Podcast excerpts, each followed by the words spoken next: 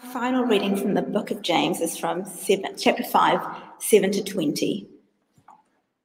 Be patient then, brothers and sisters, until the Lord's coming. See how the farmer waits for the land to yield its valuable crop, patiently waiting for the autumn and spring rains.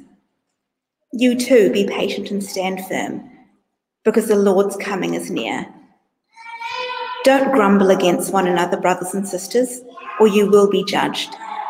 The judges standing at the door.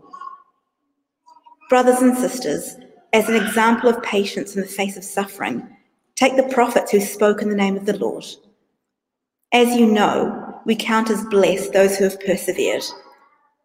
You have heard of Job's perseverance and have seen what the Lord finally brought about. The Lord is full of compassion and mercy. Above all, my brothers and sisters, do not swear, not by heaven or by earth or by anything else. All you need to say is a simple yes or no. Otherwise, you will be condemned. Is anyone among you in trouble? Let them pray. Is anyone happy? Let them sing songs of praise. Is anyone among you ill? Let them call the elders of the church to pray over them and anoint them with oil in the name of the Lord. And the prayer offered in faith will make the sick person well. The Lord will raise them up. If they have sinned, they will be forgiven. Therefore, confess your sins to each other and pray for each other so that you may be healed. The prayer of a righteous person is powerful and effective. Elijah was a human being, even as we are. He prayed earnestly that it would not rain, and it did not rain in the land for three years, sorry, three and a half years. Again, he prayed, and the heavens gave rain, and the earth produced its crops. My brothers and sisters, if one of you should wander from the truth, and someone should bring that person back, remember this. Whoever turns a sinner from the error of their ways will save them from death and cover over a multitude of sins. Thank you very much indeed, Denver, for reading God's word to us. And uh, we do need to hear God's word, don't we? I don't know if you saw the Duke of Edinburgh's funeral yesterday. It was amazing, wasn't it? They, none of the clerics preached the word of God, but uh, Huw Edwards, I think, reflected on the Bible, Christian man. And then the, one of the headlines, so I'm told, in the Sun newspaper today is What is Psalm 104 about? That's great, isn't it? A whole nation is wanting to know about the scriptures. We need God's word. And we're going to pray that we understand God's word as we begin. Let's pray then. Father God, we know that it is such a privilege to be able to carry everything to you in prayer, whether we're in trouble this afternoon or whether we're feeling happy, whatever we're experiencing, it is such a privilege to bring everything to you. Thank you, Father God, that you are absolutely full of compassion and mercy. And I pray, Father, that each one of us here this afternoon would hear your compassionate and merciful voice speaking to them. Please help us, Father, to be not just hearers of the word, but doers as well. And we pray this in your name. Amen. Amen.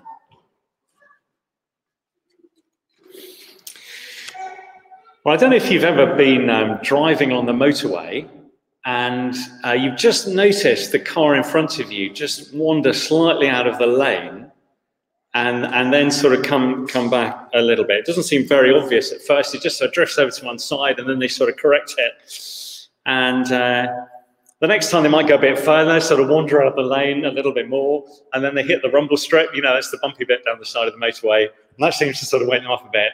And then they come back into in, into the lane again. Someone who's doing that down the motorway at 70 miles an hour is in danger. They're in danger.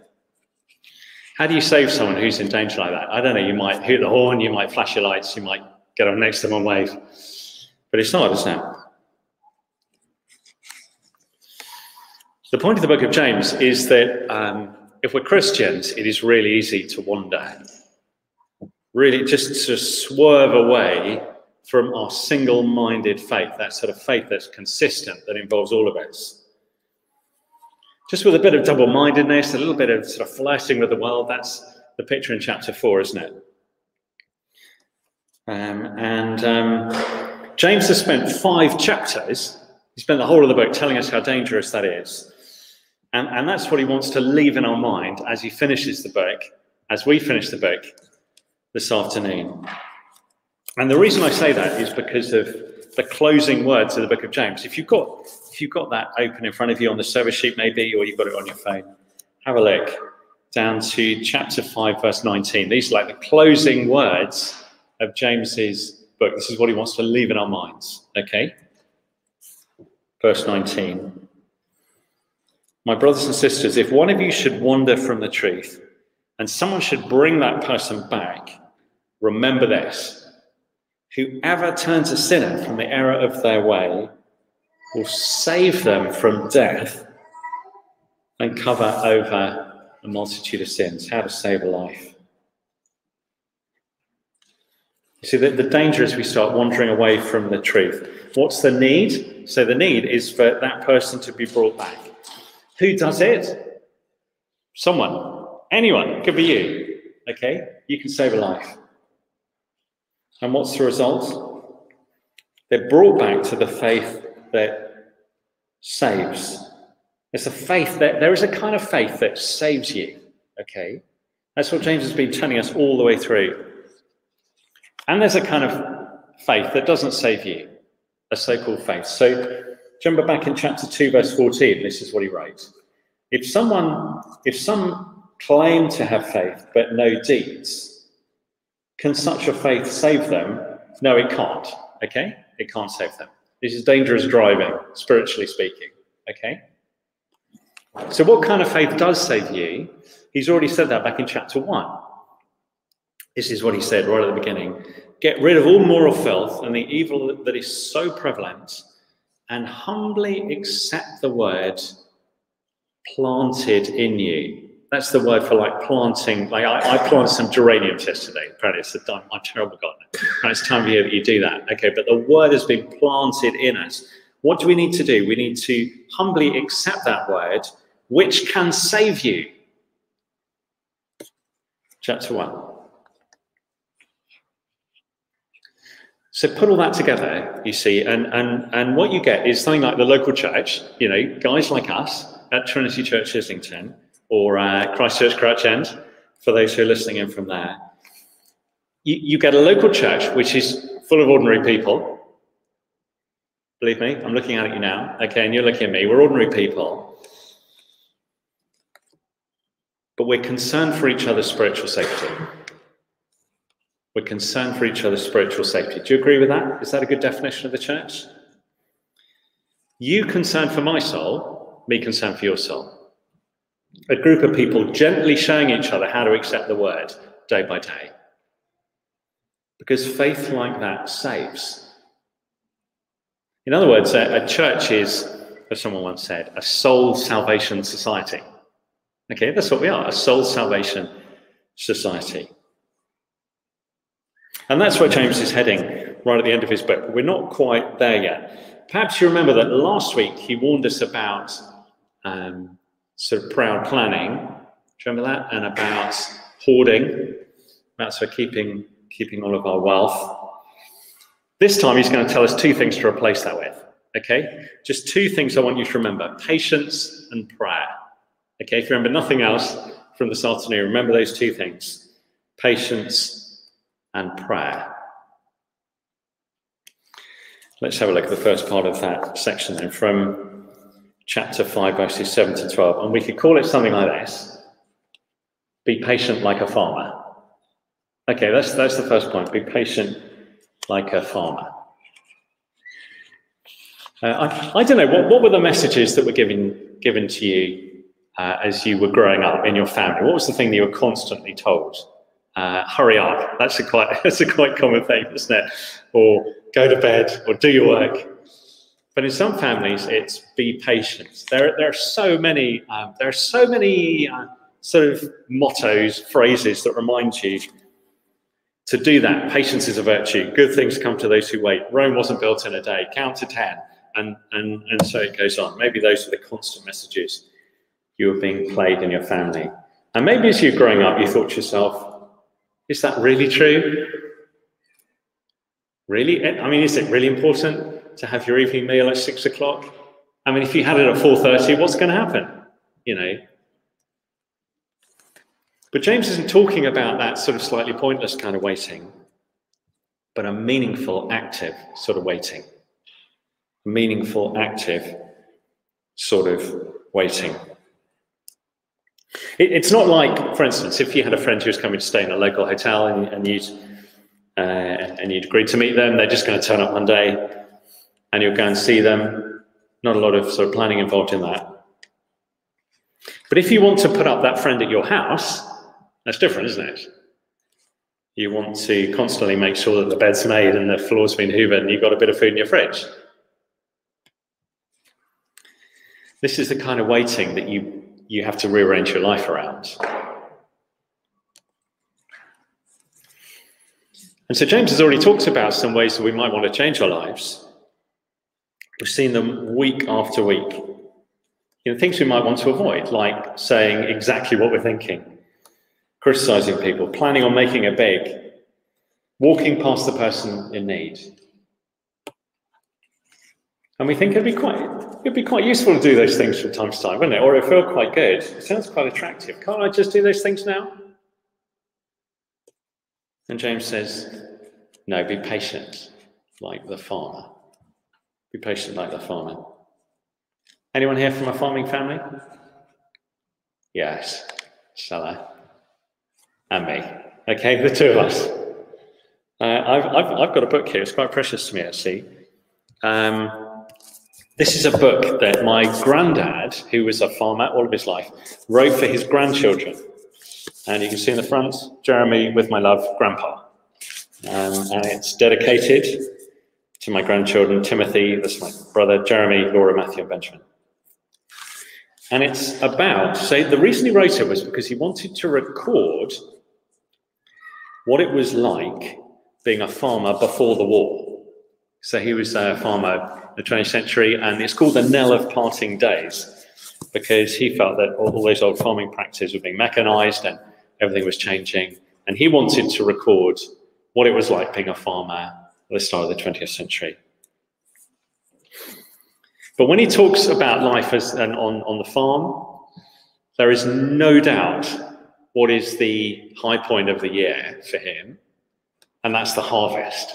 Okay, that's all hands on deck, massive celebration. You're bringing in the crops that you've been looking after for so long. And James knows that. Can you see that, verse 7? Be patient then, brothers and sisters, until, that's the key word, until the Lord's coming. See how the farmer waits for the land to yield its valuable crop. And that's why the Christian rearranges their life around the day that someone will appear who they've never seen face to face. Because the Lord's coming, Jesus is coming, will make it worthwhile. The harvest, that's the reward. It's a great day. James has already told us about that in chapter 1. Do you remember what he said will happen on that day? He said, Blessed is the one who perseveres. It's, the, it's a key idea in, in James. Blessed is the one who perseveres under trial, because having stood the test, that person will receive the crown of life the Lord has promised to those who love him.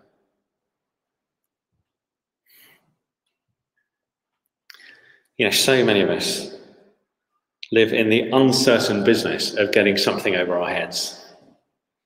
You know, that, um, I don't know what it is, a thatched roof of, uh, of that nice house in the country you've always wanted, or uh, the roof of that Ferrari, or uh, the sun hat that you're going to wear as you relax on the beach in the Bahamas. I don't know what it is. But the Christian who waits, who, who, who perseveres through the, all the difficulties of living single mindedly, and, and it's not easy. The Christian who perseveres, who speaks the truth in the face of suffering, like the prophets did. Can you see them down in, in verse 10? They didn't have an easy time, did they? My namesake Jeremiah, I wouldn't have liked to be him.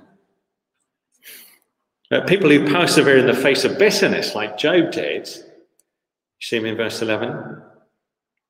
The person who keeps going like that will wear the crown of life, and that's a promise.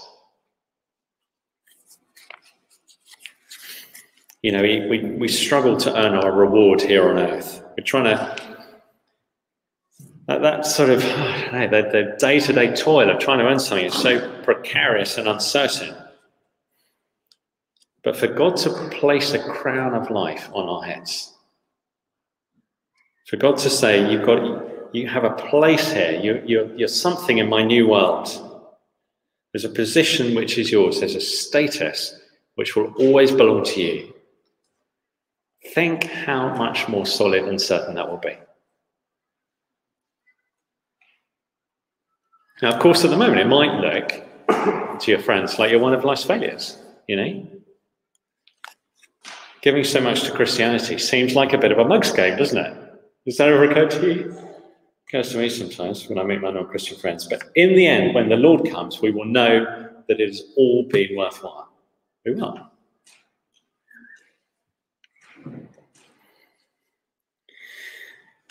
And what are the signs that we're actively waiting? You know, that we're being a farmer Jeremy or a farmer Joe or a farmer Anna. You know, what, what, what are the signs? Well, we won't grumble in verse 9. We won't say, oh, this barley is just rubbish. It's only two inches high. You know, give us over the spring. We know the harvest is on the way. We won't grumble and we'll patiently see through our commitments as we're waiting. That's verse 10. That? Don't grumble, verse 9. And then verse 12. I mean, we'll patiently see through our commitments as we wait. We'll just get on with the farm work. Okay, we'll let our yes be our yes and we'll let our no be our no. And we don't have to overcommit. You know, we, the reason we overcommit is because we want to impress somebody normally, or, because we're a little bit embarrassed. We want the reward of someone's approval on what we're doing. But if we know that we're going to get a crown of life, then we don't need to overcommit, you see. You know, sometimes we say we'd love to meet up with an old friend, and we're going to when we know that we just don't have the time to do it. Yeah. Uh, we say yes to helping out a family each week, and then when it comes to it, we realise it was a much bigger commitment than we thought, and we just have to pull out of it, sort of make excuses, or um, we'll say we'll be at a meeting, and then we cancel right at the last minute. We tell our spouse we'll get some shopping on the way home, then we rush home late, empty-handed. Now we're telling our yes be our yes, and our no be our no as we wait. I mean, praise God that He's a God of compassion and, and mercy. I need that. And I imagine that you do too. He's a God of compassion and mercy, verse 11. He gives us more grace as we learn to be patient in Him. That's James's first point. Be patient like a farmer. It's all about patience and prayer. Yeah, two things from it patience and prayer. Let's come on to the second of those be prayerful like a prophet. Okay, that's the second thing. I'll be patient like a farmer, then be prayerful like a prophet. What do I mean? We'll have a look on to verse 13. Verse 13 is anyone in trouble? Let them pray. Is anyone happy? Let them sing songs of praise. Prayer is that rare thing that just fits every situation. Okay? Every situation. Is anyone among you in trouble? I do hope that you come to church when you're in trouble. I, I, I, really do. It's so easy, isn't it, to, to feel that that is the right time to stay away. But James assumes that troubled people will be in church. If you're struggling, I hope that your instinct is to come along on a Sunday afternoon to be with your brothers and sisters. You don't have to say anything but it's the right place to be, isn't it? Is anyone in trouble? Let them pray. Is anyone happy? Let them sing songs of praise. The thing about Christianity is that is, is that life as a Christian isn't without its um, deep problems and its incredible joys. You know, whatever's going on in our lives, we bring it to God in prayer. We always bring our lives before Him, whether it's an up time or, or a downtime. We both have both of those. I don't know what the case is for you this afternoon. Are you a single person, married, or a teenager? You in trouble? You happy? Christians are people who turn bad feelings into prayers and good feelings into praise. It's never the wrong time to pray, is it? Is it? Prayer fits every situation. And more than that, prayer can radically change a situation. Uh, let's come to the prophet. You know, we, we don't share every characteristic with Elijah. It's, uh, it's worth saying that. He wore camel hair and he ate locusts. So I'm personally extremely pleased that that's the case. But what we do have in common, verse 17, have a look down at that, is our humanity. He was a prophet, but he wasn't superhuman. The thing was that, that when he prayed as a mere human being, radical things happened. No rain for three and a half years. That's between now and what, October 2024. Prayer can radically change a situation. And James has already warned us, hasn't he, that we don't have because we don't ask. That's one of his warnings. We're so reticent to come to God in prayer. He's so keen to give us what we, what we need. Sometimes the God of our prayer life is a very small God, isn't it? A sort of godlet, a sort of plastic God. And so we pray small prayers. When we know how big God is, then we pray big prayers. Yeah?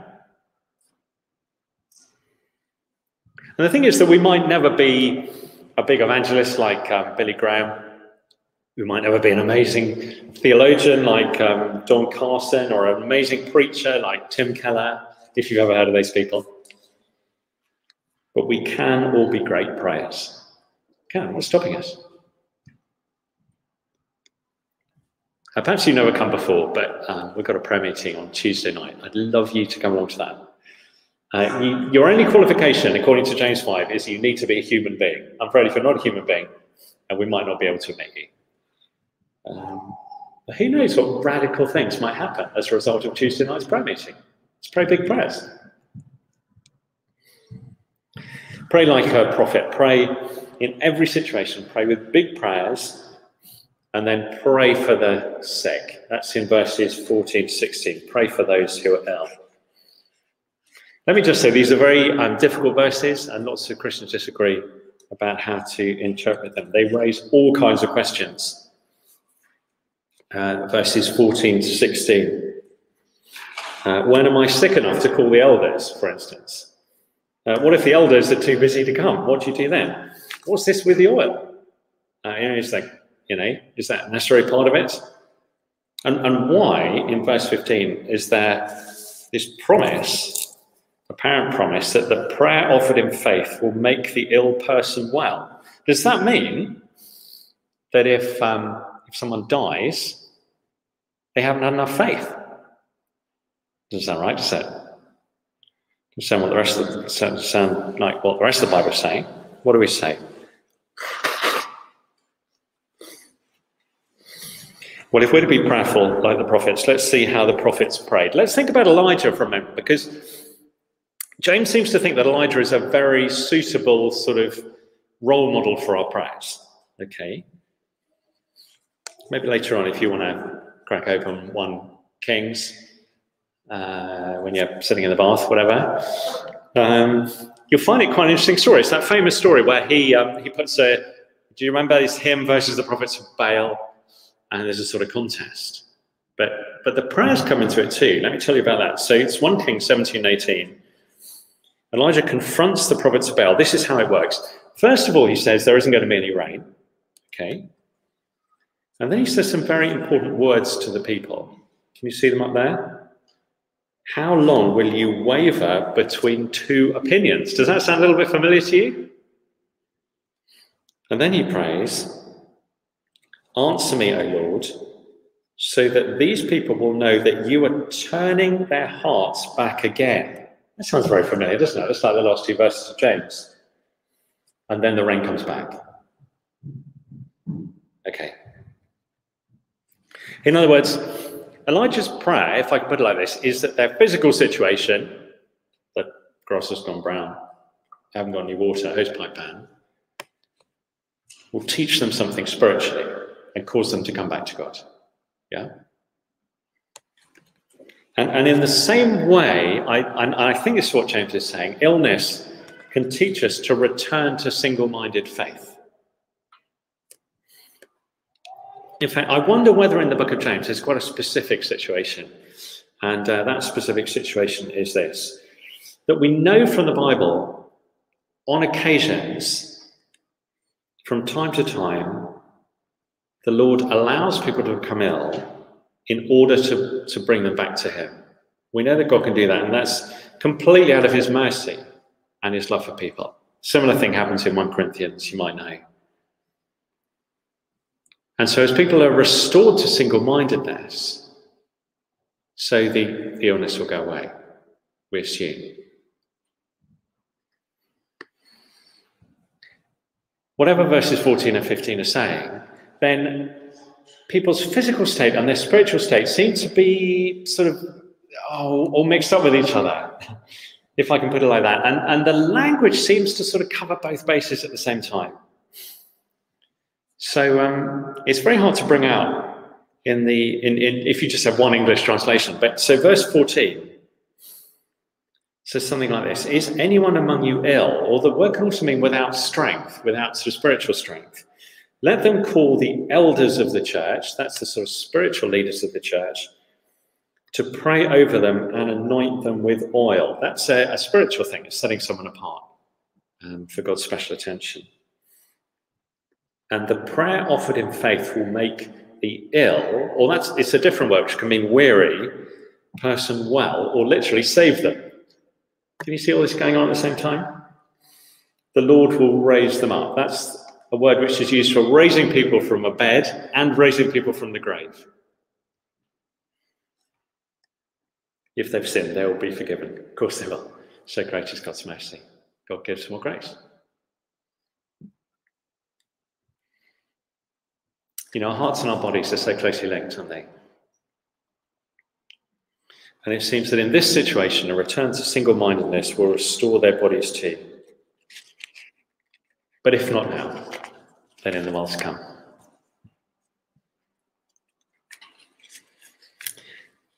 Not that it's only for elders. You know, in verse 16 confess your sins to one another and pray for each other that you may be healed. It's a mutual thing, isn't it?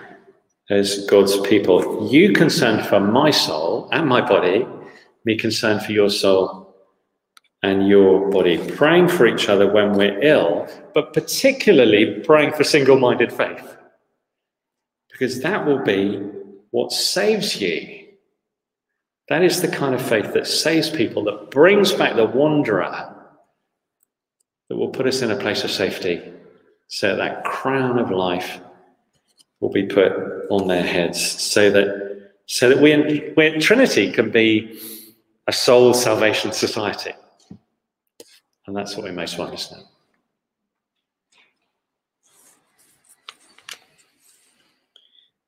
Well, we're going to have a question time in a minute. And um, you might notice that the mobile number's been up at the bottom of the screen. Do please text in any questions you've got. I know we've covered a lot of ground. Uh, and not just on today's passage, maybe you had a question from earlier on in James. He's been quite um, specific about a number of issues. You might want to have some more questions. In the meantime, though, as we humbly accept God's word planted in us, we're going to pray. So let's pray as we finish.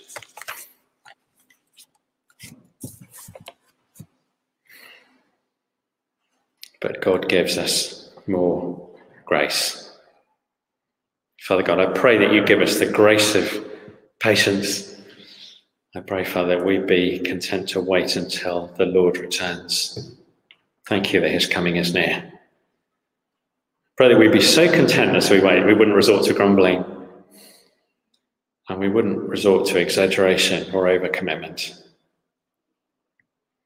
We simply be prepared to wait with integrity until the day that Jesus Christ returns.